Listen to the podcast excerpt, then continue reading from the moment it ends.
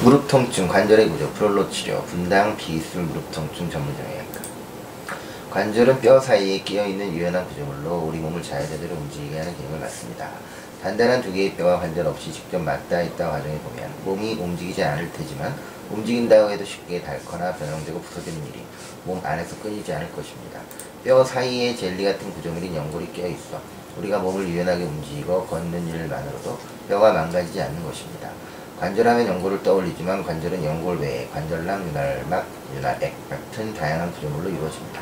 딱딱한 뼈 끝에 자리한 관절은 젤리 같은 재질의 연골이며 두 뼈가 만날 때 연골끼리 바로 맞닿는 것도 아닙니다.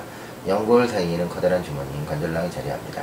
관절랑은 텅 비어있는 것이 아니라 물 95%로 이루어진 윤활액이 들어차 있어서 뼈 사이에서 안충작용을 합니다.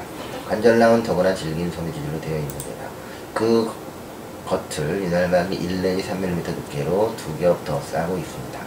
윤활막은 융털 같은 부드러운 구조물이지만 재질만큼은 스줄처럼 튼튼합니다. 관절의 가장 큰 취약점은 혈관과 신경이 없다는 것입니다. 혈관과 신경은 우리 몸 전신에 뻗어 있지만 관절만은 예외입니다. 혈관이 없기 때문에 관절의 상처가 나면 잘 치유되지 않고 관절은 관절랑에서 나오는 윤활액을 통해 아주 소량의 영양분을 공급받을 뿐입니다. 즉 피부나 다른 장기처럼 혈관을 통해 직접 영양분과 성장 인자를 충분히 공급받지 못하는 것입니다. 따라 상처가 나면 잘 아물지 않고 오히려 상처가 더 커지기 쉽습니다. 신경이 없는 관절은 우리 몸의 이상 신의 통증을 잘 내보내지 못해 초기의 병을 발견할 가능성을 낮추게 하고 관절에 묘하게는 통증을 느낄 때면 이미 관절 연골이 50% 이상 달아있는 상태입니다. 이 정도 단계에서는 관절랑 안의 윤활액 자체도 상당히 줄어 있고 염증 물질로 오염되어 있기 쉽습니다.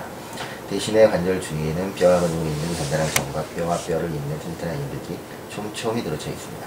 뼈 주위에 붙어있는 수많은 근육도 관절의 지지대가 되어줍니다. 근육 같은 억센 관절 구조물이 뼈와 관절을 단단히 잡아주면 관절의 날 일은 거의 없게 되는 것입니다. 감사합니다.